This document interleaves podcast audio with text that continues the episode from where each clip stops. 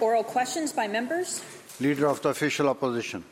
Thank you, uh, Mr. Speaker. Mr. Speaker, after seven years of NDP government, we now have the most unaffordable housing prices in North America and the most expensive rents in all of Canada. The cost of living crisis is so severe that students like Tim Chen actually find it less expensive to fly twice a week from Calgary to Vancouver for their studies. That's right.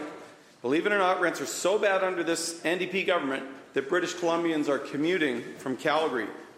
Now, BC United Opposition has a plan to fix the NDP housing crisis and bring the dream of home ownership back within reach. How? Well, by introducing our innovative rent to own program where rental payments are turned into down payments, where we eliminate the property transfer tax on all first time buyers, by offering a 99 year lease on public lands at a buck a year for the private sector not for profits to build below market rental housing, and of course, by removing the provincial sales tax on all new residential construction. So, my question for the Premier is simple. Instead of continuing to add costs to housing, will the Premier cut the property transfer tax in the budget Thursday and save first time buyers thousands and thousands of dollars?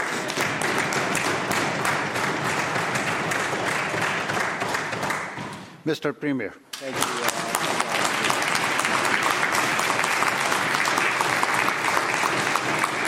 Uh, uh, first of all, happy Lunar New Year. Nice to see everybody back. Welcome back to the legislature, and, uh, and thank you to the member from the opposition for the question about an issue that's so important to so many British Columbians. You know, when you can't find a decent place to live, that you can afford, nothing else matters. And we need uh, young people in our province to see a future for themselves here. Seniors in our province who help build this place that we love uh, need to be treated with dignity and have a decent place to live. The leader of the opposition and I appear to agree on that. Where we part ways, unfortunately, is uh, on a number of important housing policies. Now, I've heard the member talk about his rent to own plan, but I've got to ask rent to own what?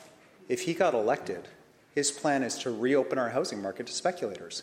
He wants to get rid of the speculation and vacancy tax. This is a tax you only pay if you have a second home that you're leaving vacant. He wants to reopen our houses to short term Airbnb rentals. He couldn't be more opposed to our changes that are going to open tens of thousands of units right now in the province. He opposes the ability of a, someone who owns a single family lot or a single family home to split their home into more than one unit. So when, when you oppose the measures that are actually making homes available, when you invite speculators back in, I mean, it's nothing but window dressing on the other side, Honourable Speaker. We're taking the action, had an amazing announcement with the federal government yesterday about build, bidding, building middle income housing in this province using public land that people can actually afford to live in.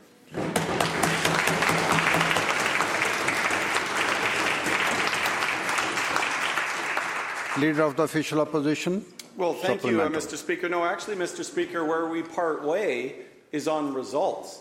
When I retired from public life, Mr. Speaker, you could buy a two-bedroom, two-bathroom, double garage townhome in Surrey for 375,000.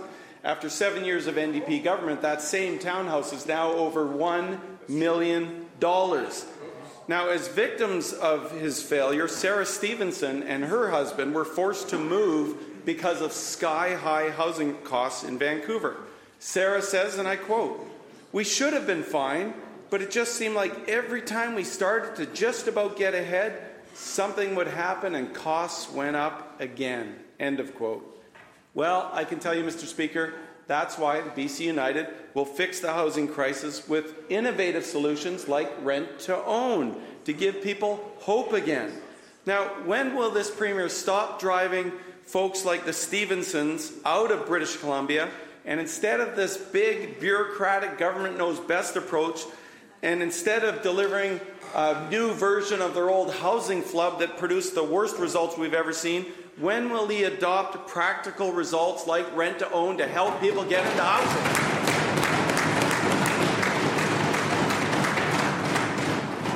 Premier. Well, thank you, uh, Honourable Speaker. You know, I, I, sat on that side of the House, uh, Honourable Speaker, and raised the issue of speculators in our housing market over and over and over again. What did they say when they were on this side of the House? They said, "Oh, move to move to Fort St. John if you can't afford life in the Lower Mainland." That was literally what the Premier at the time told British Columbians on behalf of the party that that member used to sit with. Well, we're not doing that, Honourable Speaker. We're saying school boards, hospitals, local governments, First Nations, you have land. We're going to provide the financing, the expedited approvals. We're going to build the housing that people can actually afford. And I agree, results are important. We have 15 times more housing underway than when Mr. Falcon, or when the leader of the opposition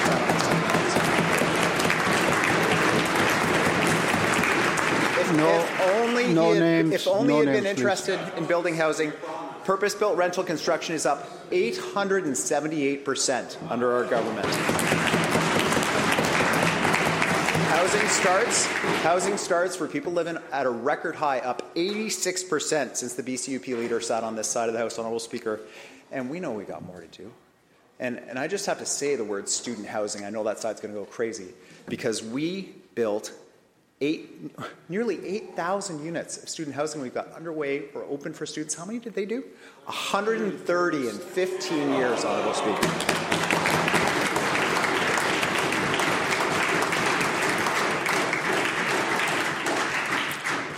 Members, uh, when uh, asking question or answering question, no names, please. Just, yeah. Leader of the Official Opposition, second supplemental. Thank you, uh, Mr. Premier, uh, Mr. Uh, Speaker. So, Premier, this is what it's come to. As you enter your eighth year in government, once again we hear a promise of 150,000 units to come. Well, here's the problem. They made a similar promise in 2017. 114,000 affordable housing units were supposed to be built in 10 years, and what did we get? 16,000 affordable units. 20% started under the BC Liberals, now BC United. So, for the, forgive me if I have some problem expecting and hoping that something might be coming in the future. People want results now. That's the problem. Now, for the past two years, Mr. Speaker, the Gendo Asian Art Foundation in Richmond has collected community votes to name the Chinese Character of the Year. And the choice this year is Rent, or Zoo, which demonstrates the abysmal results that we're seeing under this Premier's uh, failed housing policies. Now, this is what the foundation had to say when they selected uh, the term rent. And I quote The ever increasing cost of living, symbolized by rent, has made it increasingly difficult to afford suitable housing, leading to widespread dissatisfaction and disappointment. End of quote. So, what the Premier and the NDP have never understood is if you want to make housing more affordable, you have to make it less expensive. And instead of offering more excuses and finger pointing, will the Premier at least admit to one measure he can take to make housing more expensive in the budget and eliminate the provincial sales tax on all new residential housing in British Columbia?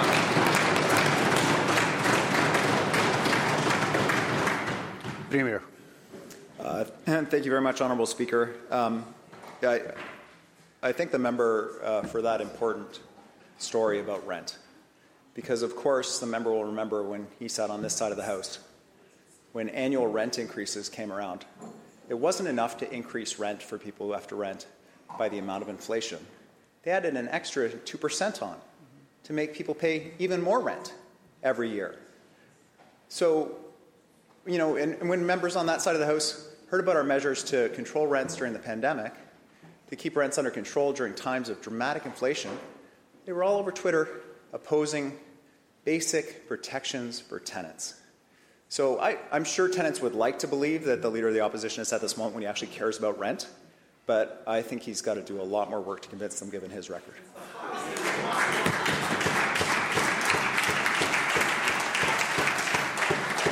Member for Kamloops North Thompson. Well, well, thank you, uh, Mr. Speaker. You know, it seems like only a week ago it was this premier that had to launch a government rent subsidy program to subsidize rents for people making $190,000 a year to be able to afford rent in British Columbia. That's this premier's track record on rents, Mr. Speaker. And amid soaring cost of living crisis on gas and yes, rent and groceries, all at record high levels, the Premier's response has been to pile on more and more pressure with 30 new and increased taxes under this NDP government's watch. These policies have imposed an additional $20 billion of taxation on taxpayers. It's hitting families hard when every tax dollar actually counts in their own household budget. This government is always taking more from people, never giving more back to people. So, again, with family budgets stretched to the maximum, will the Premier finally listen to the official opposition and remove the carbon tax on home heating today?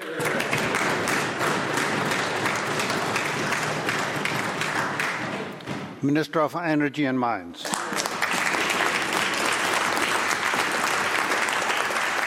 Thank, thank you, Mr. Speaker, and, and, thank you to the member for the question because there's no doubt that people are struggling with the costs, the costs of gas prices, yes, but the cost of housing. And absolutely, housing has been the single largest contributor to the cost the, to inflation over the past year, and that's a stat that's released by Statistics Canada. Mr. Speaker, this government is working hard to keep life affordable for people, reducing childcare rates, bringing back money on ICBC, providing a rebate on BC Hydro bills, and we're going to stay focused on that, Mr. Speaker, because we know at the end of the day that's what counts for families in British Columbia. They want to know that they've got a government at their back. That is this government. We are going to continue to work hard for people, and we won't stop. Thank you. Kamloops North Thompson supplemental. Well, well, thank you, Mr. Speaker. Last month's uh, national inflation rate was 2.9%. Once again, BC outpaced that at 3%. And guess what? In Saskatchewan, where they removed the carbon tax on home heating, they were 1.9% inflation rate compared to the national average. That is real results for homeowners, Mr. Speaker. Every single hollow announcement from this Premier has utterly failed to provide relief for families. Half of British Columbians are $200 away or less from not being able to pay their bills at the end of every month. People actually need a break from the 30 new and increased taxes that this NDP keeps hammering them with. They need to get out of people's pockets and let them keep some more of their own money. That's why they could start by getting rid of the provincial fuel tax to put some of that money back in 14 and a half cents a litre every time you go to fill up your car. Again, will the government commit today that eliminating the provincial fuel tax is something that will happen in tomorrow's budget? Minister of Housing. Yeah, thank you so much, Honourable Speaker, and uh, no doubt about it. Uh, the member talked about inflation. The member talked about the challenges people are facing. We understand that, Honourable Speaker. And we know housing is a major challenge. We have seen significant amount of people come to British Columbia to make this place home. We welcome everyone, but we need to ensure we have housing available. Now, the Leader of the Opposition spoke about uh, their so-called housing plan. Uh, and what I didn't see in the housing plan, Honourable Speaker, was anything Numbers. to increase supply. In fact, I went out to look to see what people were saying about their housing plan, and Members. I found that they said nothing. Members. People are saying nothing. People are not seeing this as a real Members. housing plan, Honourable Speaker. In Please. fact, the only person that I've seen comment is Tsur Somerville from uh, UBC, who's a housing economist, who said, well, you know what? There's nothing more that BC United can do on supply of housing that the NDP has not already done, Honourable Speaker.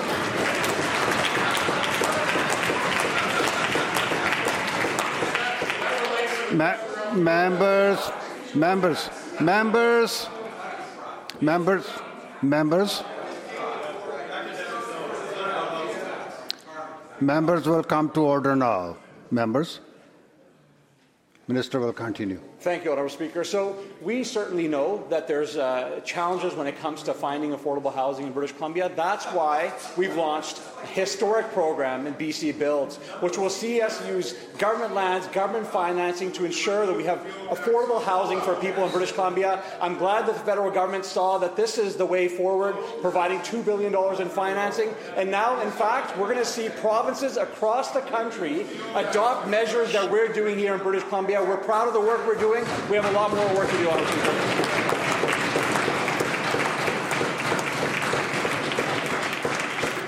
Leader of the third party. Leader of third party. Thank you, Honourable Speaker. And the topic today is very relevant, and I think all of us should be concerned with it. The rise of inequality in this province is indeed alarming. Billionaires and centimillionaires are thriving, while more than half of British Columbians are within $200 of not being able to pay their bills. Our parents and elders are forced into homelessness while we see large corporations rake in record breaking profits. Inequality harms the fabric of society, it harms our ability to build communities, and too much inequality leads people to give up on the democratic institutions and ideals that we are here to uphold and represent. In yesterday's throne speech, inequality wasn't mentioned once, and yet it poses one of the biggest risks to our society. It is the Premier's job to put a check on growing inequality. My question, through you, Honourable Speaker, is to the Premier. Under his government's watch, the rich are getting richer, the poor are getting poorer. Is this his vision for BC? Premier. Thank you, uh, Honourable Speaker, and I thank the member for the question, and, uh, and welcome back to the House to the, uh, the third party.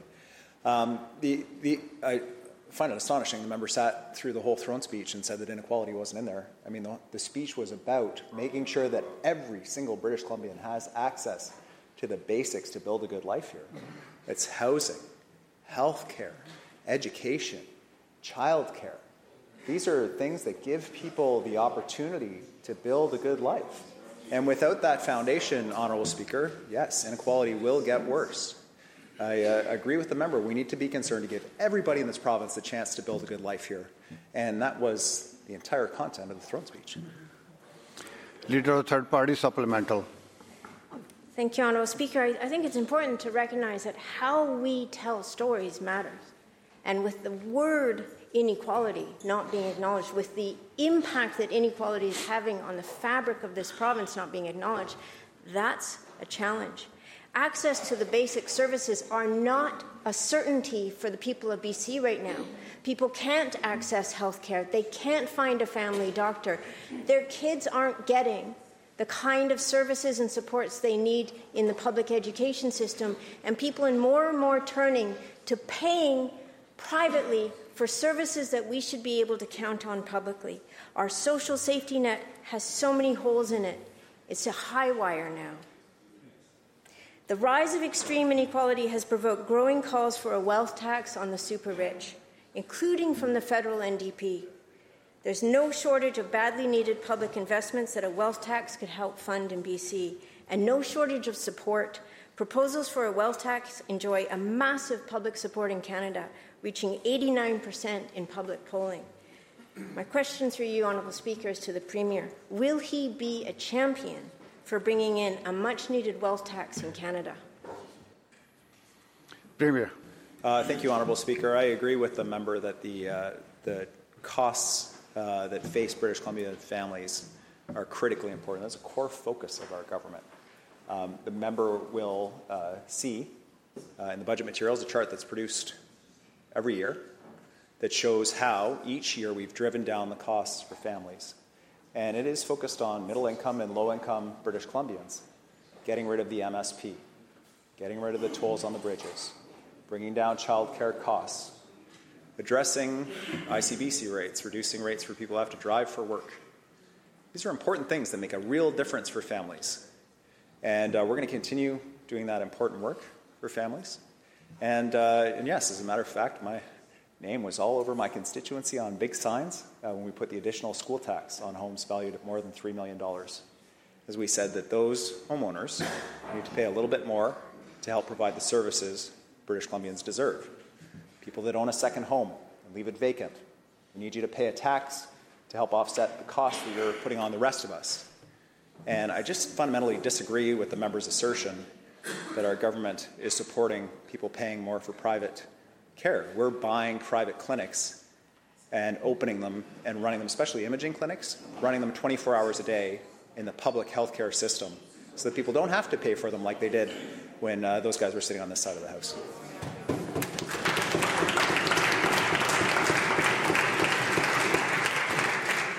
Leader of the Fourth Party.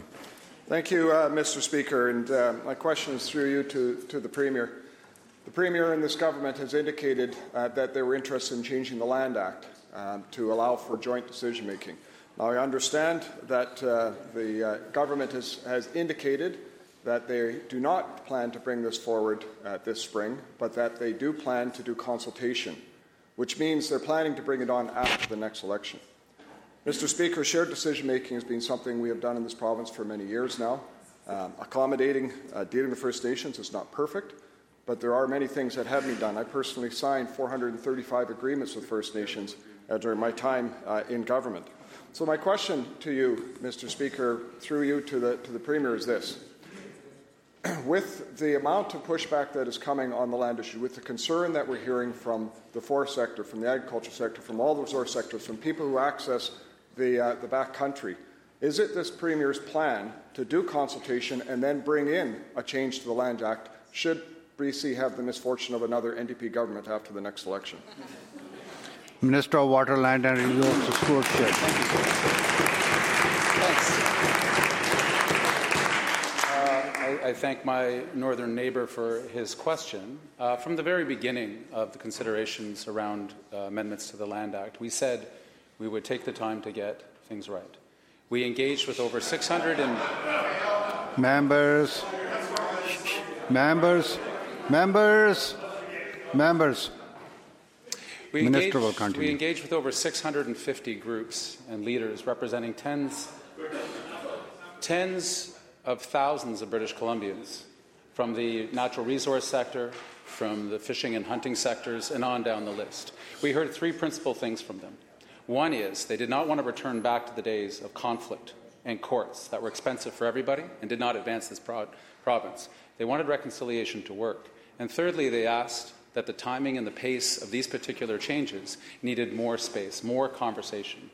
This might be a foreign concept to my friends across the way. We actually, two things we dealt with in this issue is one, to, to deal with the facts, not the misrepresentation of facts that were done.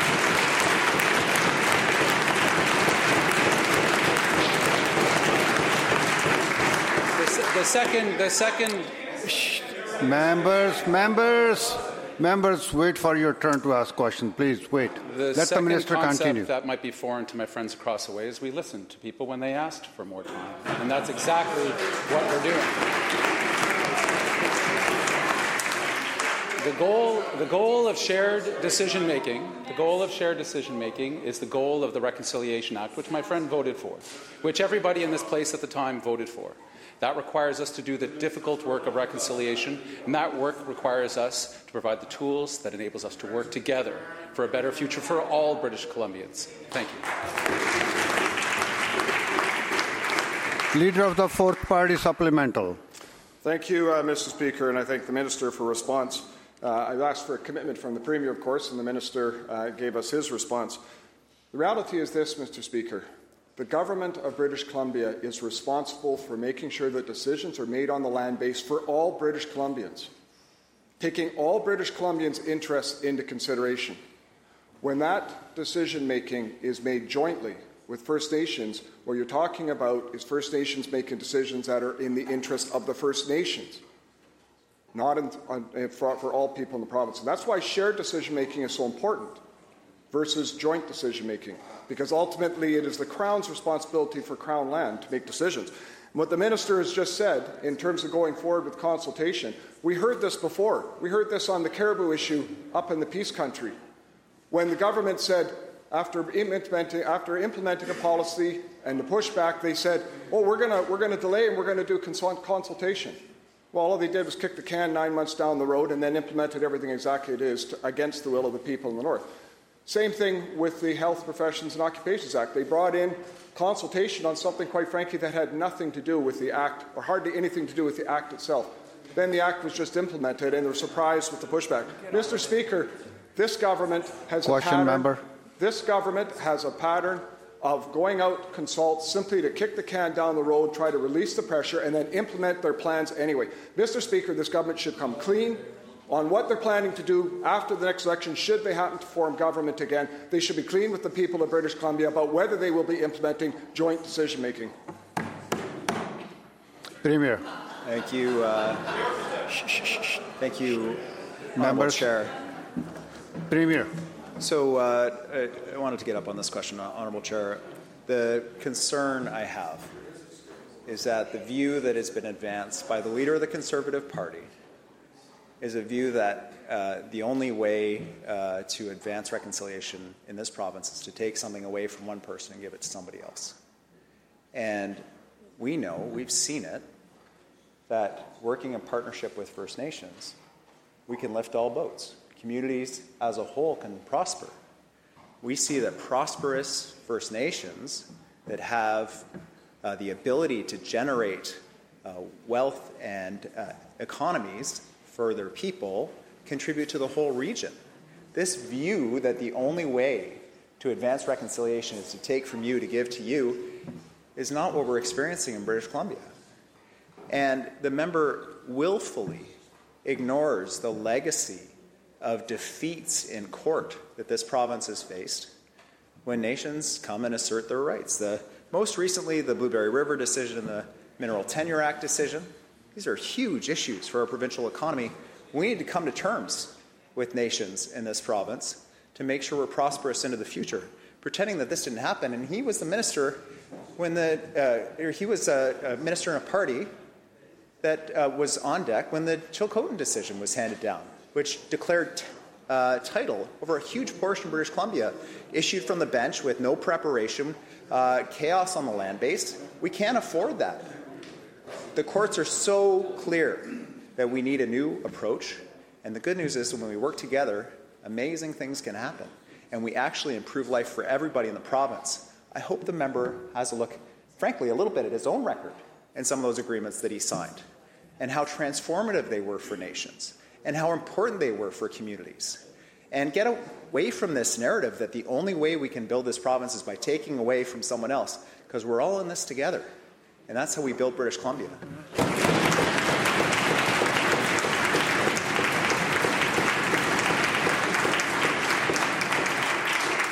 Member for Skeena. Mr. Speaker, I'm not uninformed or misinformed when it comes to Aboriginal issues. In fact, for 20 years, all I did was research case law as per Section 35 of the Constitution. In terms of the Land Management Act, that was not reconciliation. You actually pitted natives against non natives for political purposes.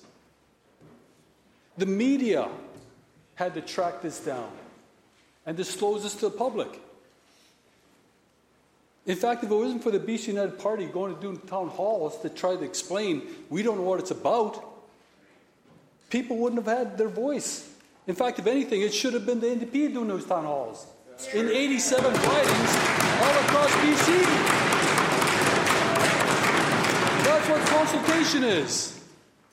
And by the way, if you had stuck to your word in UNDRIP, you closed UNDRIP with a statement saying that it would be based on Section 35 of the Constitution and the pursuant jurisprudence. Well, the case law says that you have to consider society as a whole. How do you think LNG was achieved? There was no animosity against First Nations for that. How do you think forestry was achieved? Peace in the forest. There was no animosity because nobody was scared. They understood it. And the same time we were doing that, we uplifted First Nations and made BC stronger. Those 450 agreements we're talking about that the BC United Party signed as the BC Liberals, I was sitting on the other side of that table. So to claim that somehow I'm, I'm uninformed, this chaos that you've created is all across BC, not just with non First Nations, but you did it to Blueberry and Doig River, who are taking BC to court for breaching every single principle of Aboriginal rights to case law.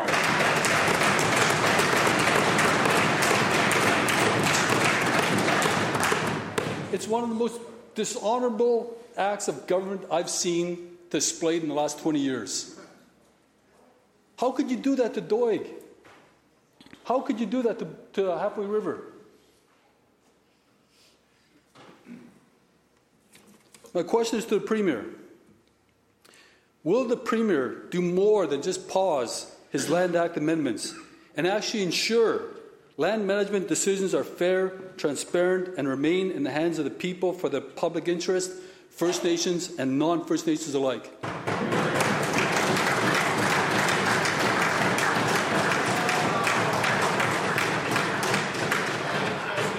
Minister of Water and Land. Thank you very much, Mr. Speaker. I, I thank. We showed respect and listened to the question. I show respect. Please. Thank you members, to, my, to my friend from Skeena. Members. I listened very continue. carefully to his question. We've known each other a long time. The intent of the Declaration Act, the intent of the work, the work that we need to do together, I think he would agree. I greatly respect his experience, not just for his nation, the Haisla Nation, but in this broader conversation, it's an important voice to contain. He also well knows the legacy with respect to the numerous court cases that the province over time has consecutively lost. We don't need to enumerate them all, there are many. They have led to, I would argue, uncertainty with respect to industry. They have led to tensions between communities at times.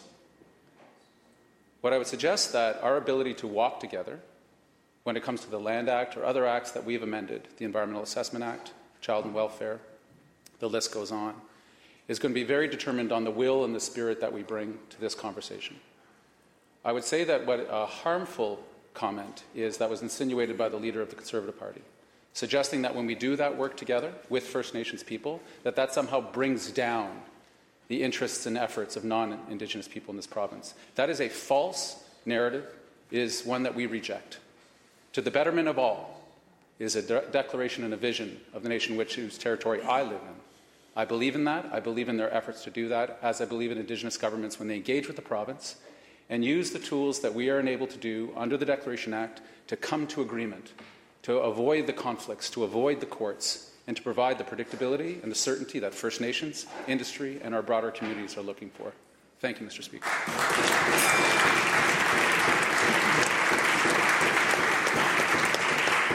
the balance the question period.